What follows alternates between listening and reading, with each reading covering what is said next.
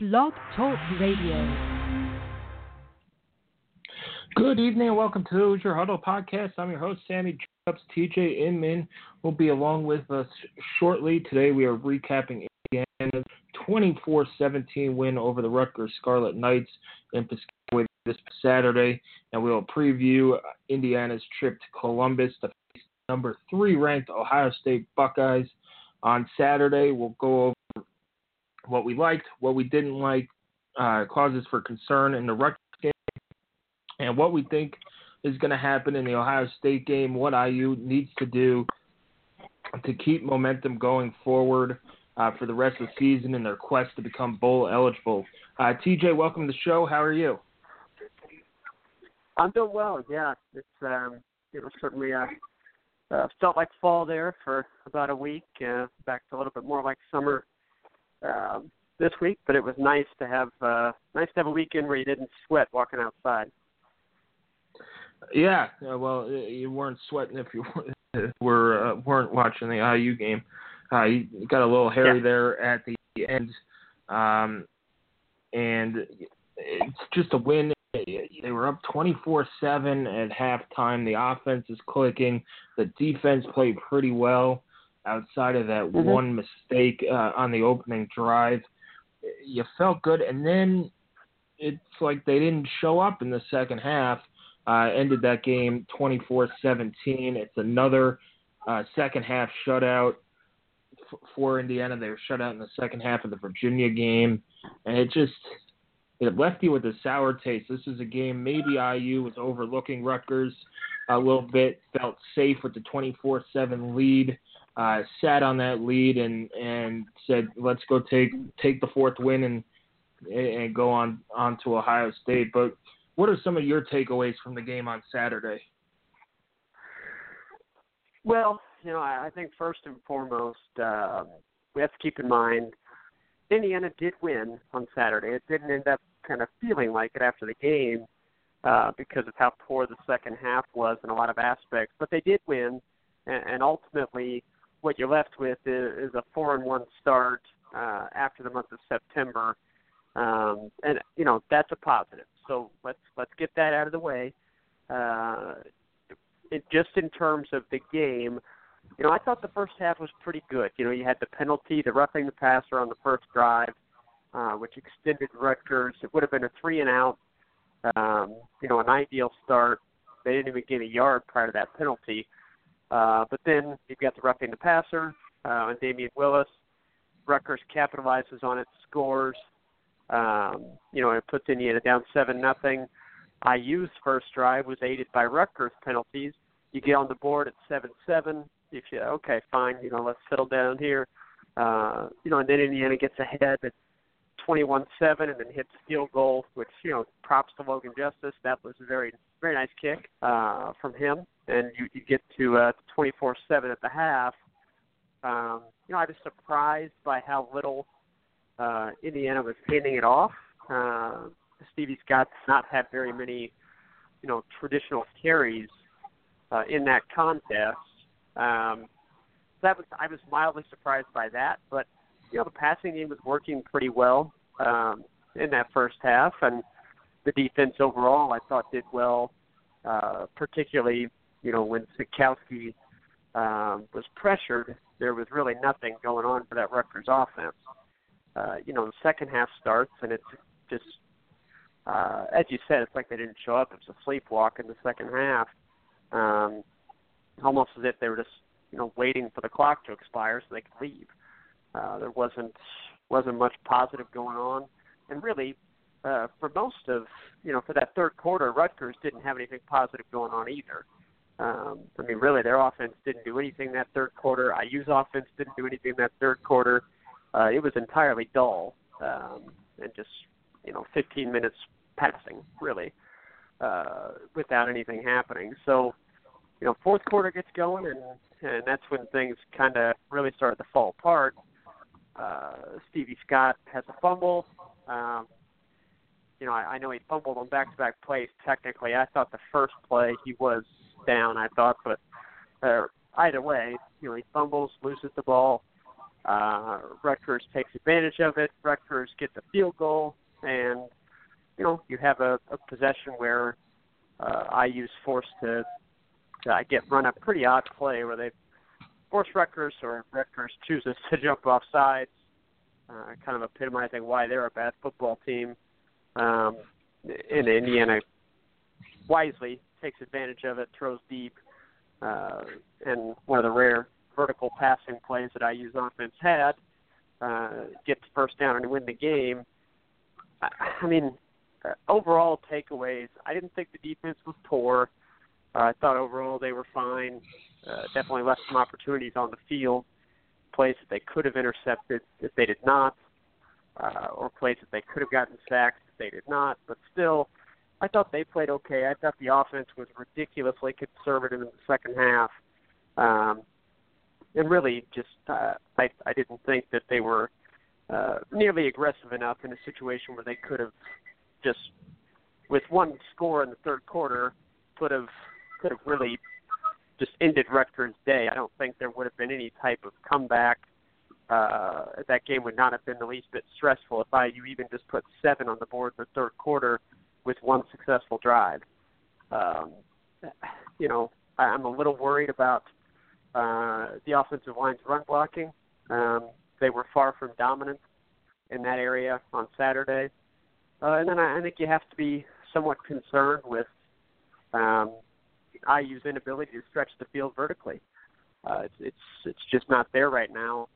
Um, and you've got guys like Nick Westbrook and Donovan Hale that uh, are largely relegated to um, somewhat irrelevancy in this attack right now because they they are unable to stretch the field vertically with Peyton Ramsey. Um, you know, I, I that is a it's a definite concern going against better defenses coming up. Yeah, and to go back to Rutgers, I, I thought the offensive line early on played okay. Uh, later on, when Rutgers stacked the box, uh, it seemed that that's you know they didn't play as well. Tom Allen said that there were some communication issues, getting signals in, uh, getting signals correct along the offensive line, and that kind of communication. Which for a veteran offensive line uh, who's been together for three or four years, it, that's just not a good look. And maybe that goes on on the coaching staff and um, and all that. We've seen this this team run better than they did last year, but it, Rutgers is the worst defense in the Big Ten, and, and they barely squeaked out 100, 163 yards. And, and we'll see. A lot of that was Peyton Ramsey just taking draws up the middle and, and scrambling. I thought the the play call, uh, another play call that um, people were complaining about was the fourth and eight or fourth and nine from the 18 yard line uh, in the red zone. A field goal makes it 13. Uh, touchdown uh, puts you up 17. Or uh, um, touch yeah, 17. Uh, yep. Or a touchdown yep. puts you 13. I don't know. I forgot what it was. It, it would have been 27. No, you were right. Uh, 27 4. Yeah. Okay. Whatever it was, uh, a touchdown really would have sealed it. Uh, a field goal. Um, makes it a a, uh, a 13 point game, and really doesn't. Uh, I mean, it's still two touchdowns to beat you. Um, yeah. And Tom Allen is. I don't know what study he he cites uh, when they do that, but it, uh, you, you go back to that Michigan State game last year where they kicked the field goal to go up six, and the touchdown beat them, and, and that's ultimately what what happened. So, you know, you'll you'll see that play in itself, um, it was a wheel route to J-Shun Harris. It kind of looked like a fade at the end, but uh, it was a wheel route. It was just poorly thrown. Uh, he gave the receiver no chance uh, to make a play. And, you know, you like the aggressiveness uh, in it. Should they probably have kicked the field goal? Eh, maybe. Uh, but it really didn't make a difference. But it's just that that throw was awful uh, on that. I thought Peyton Ramsey, he played well, 300 total yards of offense, played well enough but again, as, as you said, he, they're not stretching the field vertically. They're wasting out Nick Westbrook, Donovan Hale, um, guys like that. Ty Fryfogle had a had a touchdown wiped out, uh, and he continues to lollipop these throws. Well, yeah, he's completing 65, 70 percent of them, uh, but that's not going to get the job done. You're supposed to complete 65 to 70 percent of your five yard passes. They've got to get the deep passing game going if they're ever going to get these defenses to loosen up and you know give your offensive line some help uh, in in getting guys out of the box. Uh, that I think is a is a big deal, uh, and there were guys running running open. Uh, I don't know if you saw him, TJ, but you, saw a couple times Ty Fryfogle and and others um, and others were running open downfield, and he just locks onto a receiver that's usually a check down guy or something short across the middle and gets them there. So Indiana's got to take some shots here. Got to get some shots here downfield uh, to loosen up that defense. Uh, we've lost TJ for, uh, for a minute, so I will uh, go on a little bit more about uh, the Rutgers game. It, I mean, anytime you win on the road, it's nice, but this one left you with that sour taste in your mouth, and was lucky to be uh, four and one. Uh, that was a game where you know you really should have came out, put 35, 40, uh, 40 points on the board. Uh, felt good. Got some of your younger guys in on offense. Maybe see Michael Penix uh, there, which uh, the situation with Penix, I, I'm starting to feel that the red shirt is uh, the red shirt is coming, and I, I think that big mistake, uh, TJ, is is redshirting Michael Penix. Had a chance uh, to put him in 24/7. It's a, a fairly stress-free environment as far as playing in a Big Ten game goes. He had a chance to to play him in Virginia in a little bit more of a stressful environment. He had a chance to play him against Michigan State in a stressful environment. At some point, they're going to have to make a decision. And right now, I think that decision is to redshirt Michael Penix, which I think is a, is not a good decision.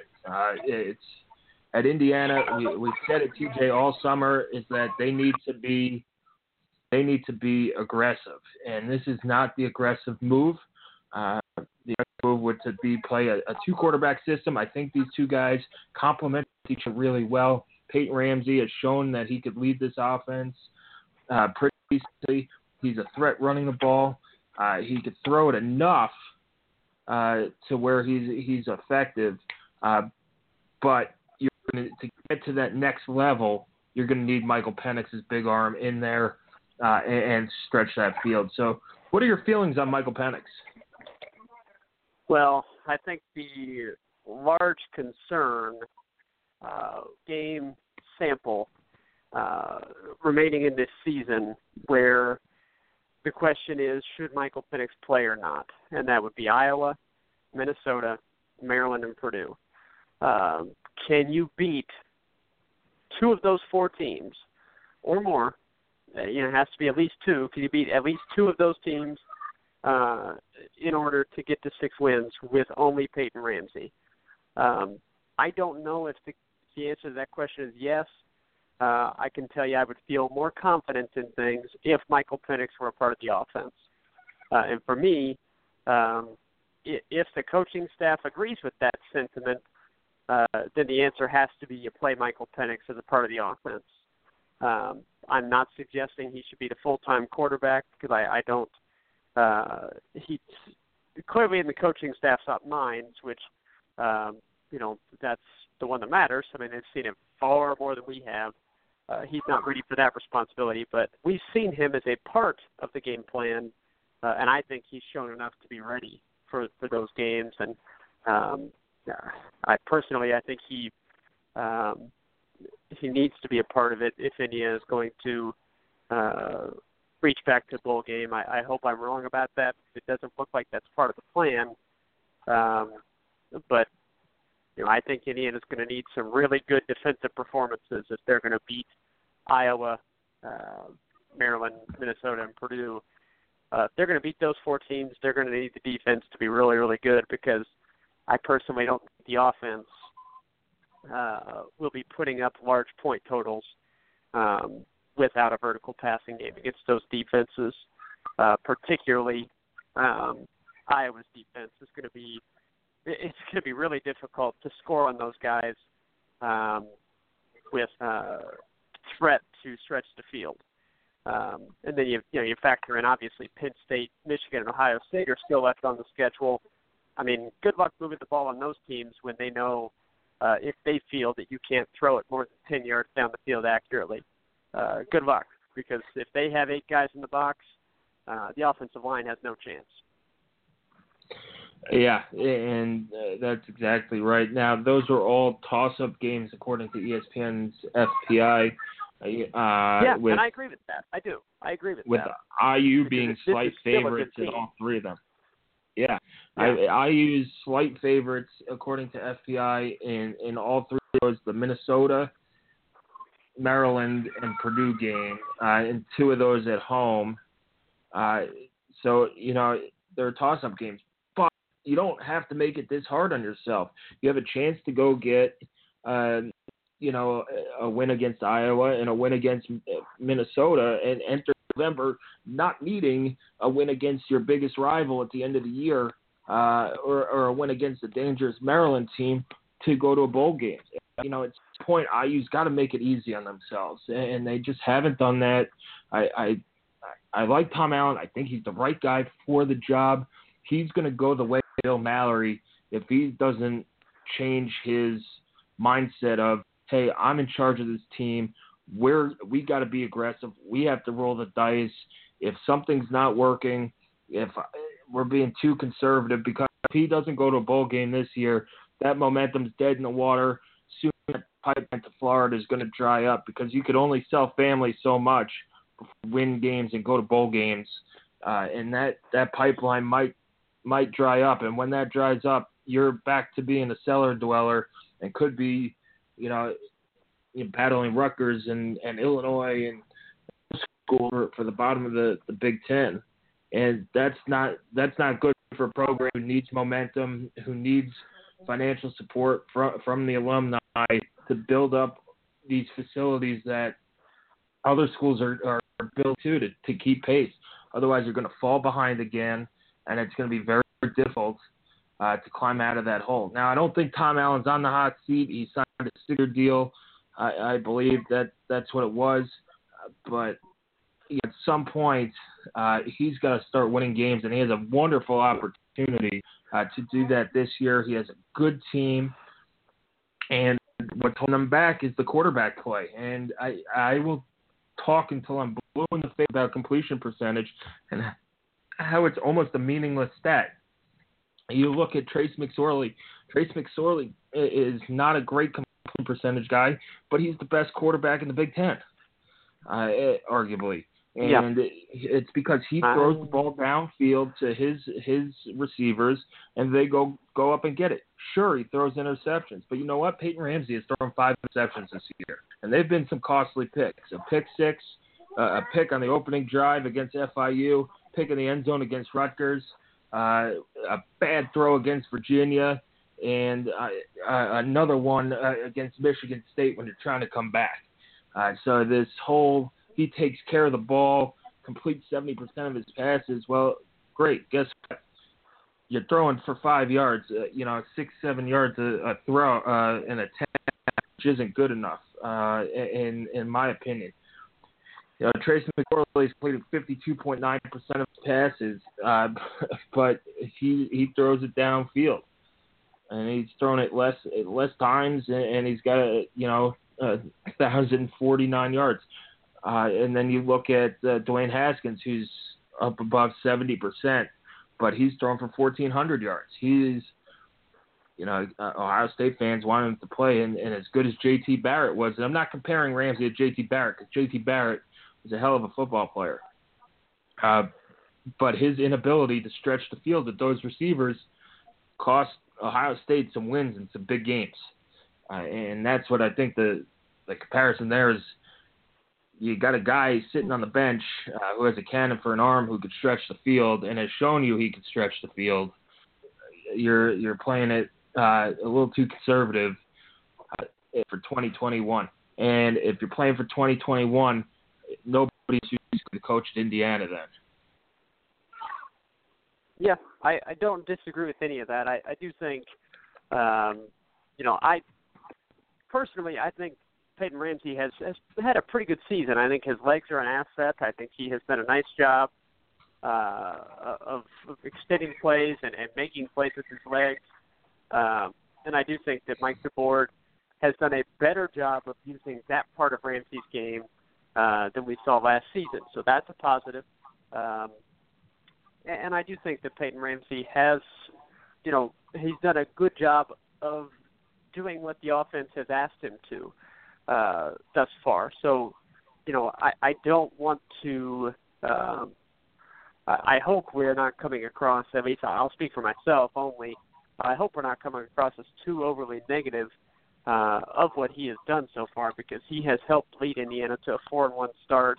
Um, you know, which, in my opinion, I know that the optics of Saturday's game were not good, uh, particularly that second half. Uh, but you know, as a longtime IU football fan, I can say that uh, I certainly won't scoff at, at four and one. Um, you know, with with a couple of good victories mixed in there. They haven't beaten just you know uh, state directional U and um, you know and and Little Sisters of the Poor. I mean, there's a couple of good wins in there, um, and I I still they've they've had a good start to the season. And the September was realistically just about as good as you could hope for uh, overall. So I, you know, I, I think that that's something for uh, to be recognized and, and on the positive side of things. Um, but I, I do agree with you that uh, for Indiana to uh, have as good a season as possible, which of course is the goal, know, to have to reach your potential as a team, um, you know, I, I think that there needs to be that additional element on offense. Um, and if if you don't get that from Peyton Ramsey, and if Michael Penix is not going to play, they have to find another way uh, to have you know big explosive plays. And I'm not sure what that would be, but you know you've got to have that in your offense. Um, you you will not be able to beat good defenses consistently. You'll score here and there, sure, uh, but you won't be able to score consistently on good defenses um, just picking up four or five yards on uh, on passes and, and the occasional you know 12 to 15 yard slants across the middle. Uh, it that stuff will dry up real quick against really good defenses. So um, you know I think that's where we're at with it. Um, overall, really good start. A lot to be positive about, um, but certainly some things to be concerned about as well as we head to October. So um, I'm I'm very pleased with where the program's at, and where I also have to recognize um, what we feel is a you know big concern heading forward. Uh, yeah, it, it, you know, you, you sign up for a four and one four and one start, and you, you kind of get a little spoiled with what could have been and, and what's uh, the unknown uh, sitting on the sideline. But four and one is as good as anybody could ask for. You had a shot at five and zero. Oh, uh, but four yeah. and one, realistically, if you would have told IU fans at the beginning of the year you're going to be four and one uh, heading into Ohio State, they would have signed up for it. Uh, all right, yeah. heading and, into and if you would have told if you would have told the like national media, uh, that would have been far exceeding expectations. Um, because I mean, I, I think right now you're just almost at the ceiling of what most national people thought this team would be. Yeah, and uh, a lot of national outlets said four and eight, three and three and nine, uh, something along those lines. Maybe a five and seven, uh, or a six and six. Uh, you know, which was the rare call. Let's go into dive into Ohio State a little bit. Game I used seven point underdogs going into this. Uh, Ohio State's coming off a big win uh, in Happy Valley. It's it's a team that uh, is now number three in the nation, uh, has national title aspirations. is you know always cognizant of the Hoosiers coming in since they've given them fits uh, the last couple of years. So Ohio State's not going to take Indiana lightly. Uh, to me, this game is it's you know just just survive it for Indiana. You have a you have a, a tough game against Iowa coming up uh, at home. You, you got a few guys banged up uh, that you'll you'll need get back at Whop Philyor. Luke Timian, Jacob Robinson, uh, to name you, uh, Sean Riggins uh, didn't play last week as well. Uh, get those guys healthy. If it were me, I would I I would hold them uh, a little bit. You know, just to get everybody help for Iowa. You could hit that game uh, at 100%. Just get out of Columbus healthy. Don't get embarrassed. Don't lose 63 3 or something like that. Uh, put forth your best effort. Keep guys healthy. And uh, and head into Iowa four and two. That that might be a defeatist way to look at it, but you know, let's be realistic. I, IU hasn't won at Ohio State since uh, 1987. They haven't beaten Ohio State since 1988, and I don't think this is the year to to do it. And uh, especially coming off off that win at Rutgers, which was less inspiring. But get guys healthy. You get Whop if you could get Whop back for Iowa, if you could get Luke Timian back for Iowa, you know you feel pretty good about your chances into that game. Uh, what what are your thoughts going into Ohio State? Uh, I mean, I, it's a really bad matchup. Uh, first and foremost, um, you know, the, the one spot where you feel like Ohio State might have some uh, vulnerability would be their their secondary. Um, I didn't think it looked particularly good against Penn State. And I think that uh, I think Penn State uh, was really missing the play calling of Joe Moorhead um, because I, I feel like they, in my opinion, they took the foot off the gas there in the third and fourth quarter and allowed the Buckeyes to get get on their uh, get back on their toes uh, defensively and um, just that little bit of uh, little bit of a, a breath was all Ohio State needed uh, to seize back momentum and, and take that game back over uh, and eventually win it. It was a great game, but uh, you know, the, the one vulnerability they might have would be that secondary. Um, Trace McSorley was tearing it apart, and uh, it's an area that Indiana I don't think is, as we discussed, you know, uh, extensively here. It's not something that IU is really proven to be able to exploit so far this year. So um, I don't know how IU's offense is going to be able to consistently move the ball on Ohio State, and I think it's going to put the Hoosiers defense in a lot of bad positions uh, where they're going to be asked to make stops on short fields or, um, you know, uh, with poor field position or just get tired and worn down by having to be on the field too much.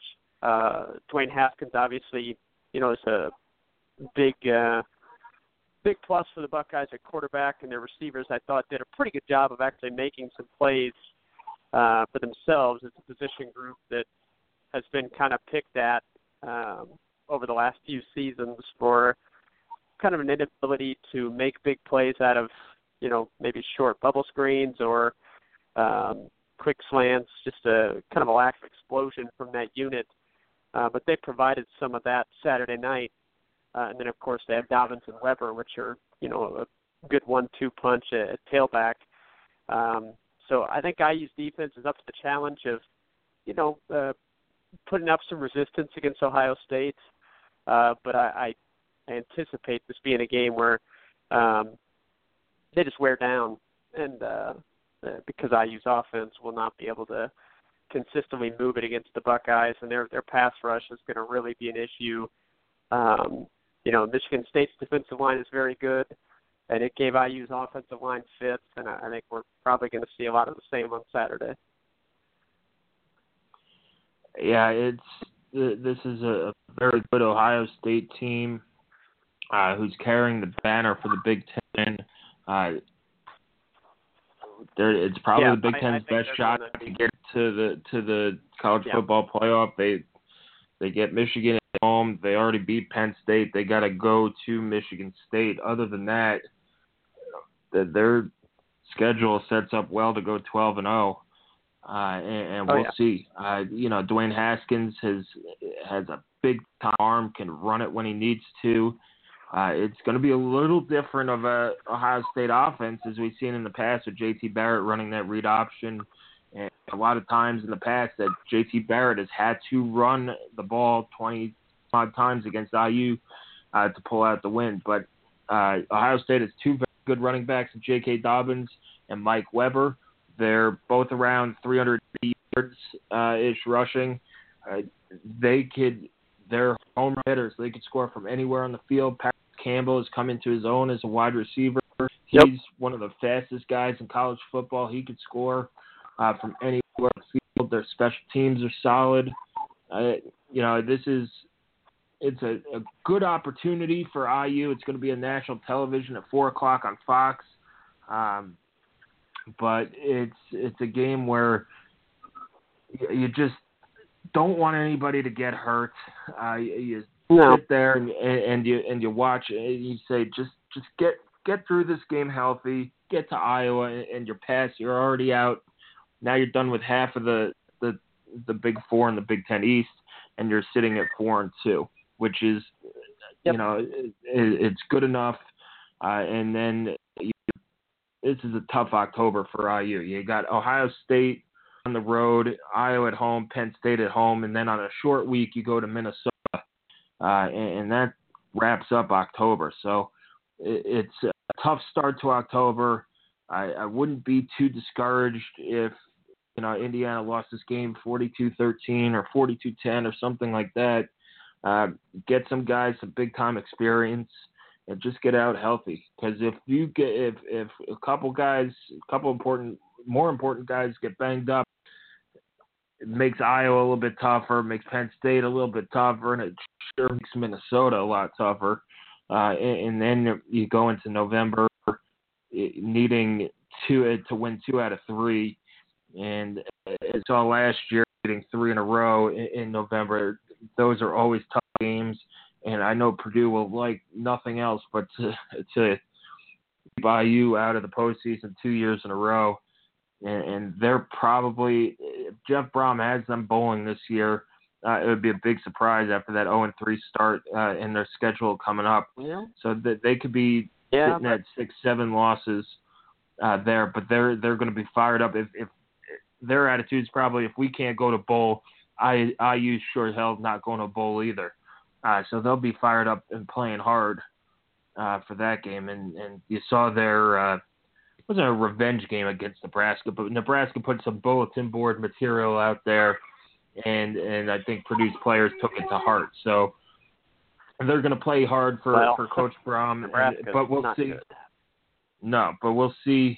Yeah, but when uh, Scott Frost says this is a winnable game, probably the most winnable game or something like that, uh, it's Yeah. not going to go over well um, with, with Purdue. And, and credit to Purdue, they went in there and and, and, and kicked their ass. Um, but we'll see. Their schedule coming up um, is is mighty difficult. They have they're on a bye week this week, and then they get Illinois, or they have Illinois this week and a bye week, but they still have to play uh, Ohio State at home, at Michigan State, Iowa at home, and Wisconsin at home, and they have to go to Minnesota and Indiana. Uh, so, you know, we'll see where where Purdue is, but just get out of this game against Ohio State healthy. Uh, you know, put put forth a good good effort, a good fight. Maybe you know, empty the bag a little bit in terms of trick plays. Uh, put some things on tape. You know, you have nothing to lose uh, in this game. You know, Right. You're 27 point underdogs. If, you, if Peyton Ramsey throws it deep and he gets picked off, big deal. Um, you know, who it's it's not a big deal. Uh, but it'd be good to see him throw it throw it deep uh, against a secondary who kind of got beat up. They're they're going to be missing, I think Isaiah Pryor for the first half of of this game, and uh, Correct. Arnette is banged up and, and things like that. So if there's a chance to to get some big plays, some momentum plays like that, and, and you have some receivers who can make those plays, go throw it up. Um, what I'll be very surprised is if he, if I see Michael Penix this week, I'm gonna be shocked. I might fall out of the press box. um, if Michael Penix comes in this week. Um, if it's not for injury, if Peyton Ramsey gets banged up, I'm, I'm sure you'll see Penix, but um, we'll see. Uh, predictions on the game? Well, uh, I predict pain. Uh, just kidding. Um, I, gosh, Ohio State obviously is going to win. Um, I, I think this would be, if Indiana were to win on Saturday, would be one of the more uh, shocking results in, in college football history, to be honest with you. Uh, I, so I will say, um, I'll say Ohio State to win 48 to. Um, I think the Hoosiers get a couple of scores. Uh, I'll say 48 to 17. So I guess Ohio State would cover in that scenario.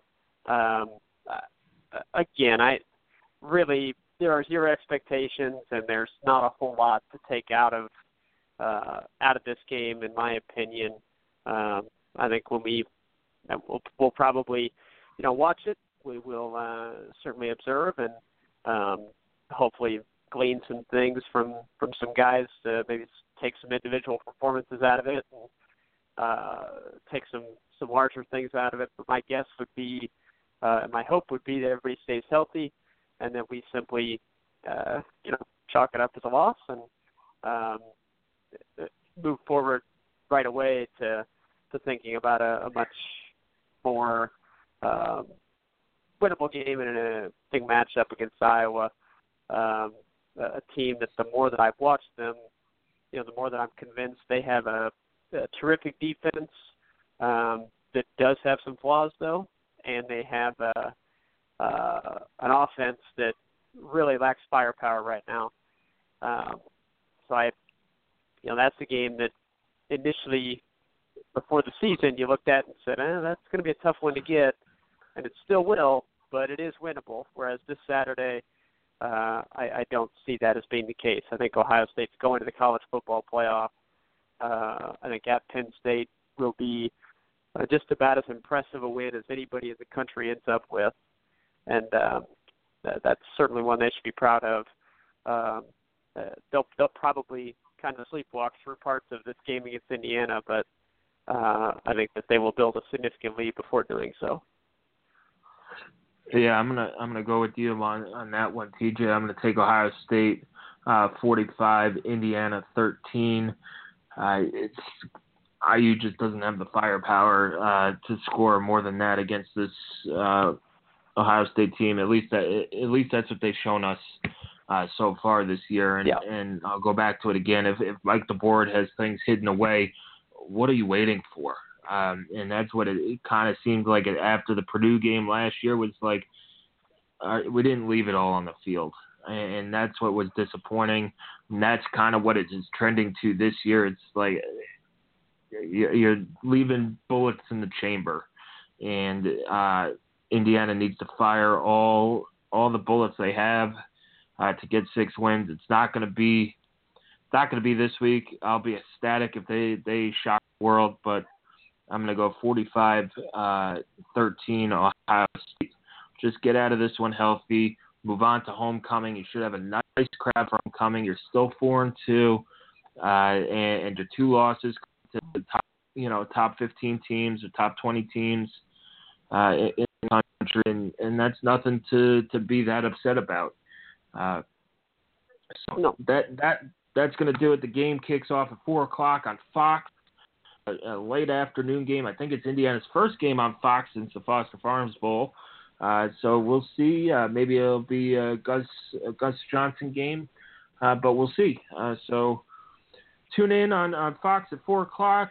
Come back to HoosierHuddle.com for all your analysis. We do have some good features coming up on on uh, young defensive backs. IU's offense spreading the ball around to uh, a whole bunch of receivers, which is good to see. And Damian Will- and uh, sorry, Reakwon Jones uh, stepping up, becoming a, a, vocal leader on the field and in the locker room for this team. Follow us on Twitter at Hoosier underscore Huddle. TJ, as always, thanks for joining me. Absolutely. Thanks, everybody. Have a good week.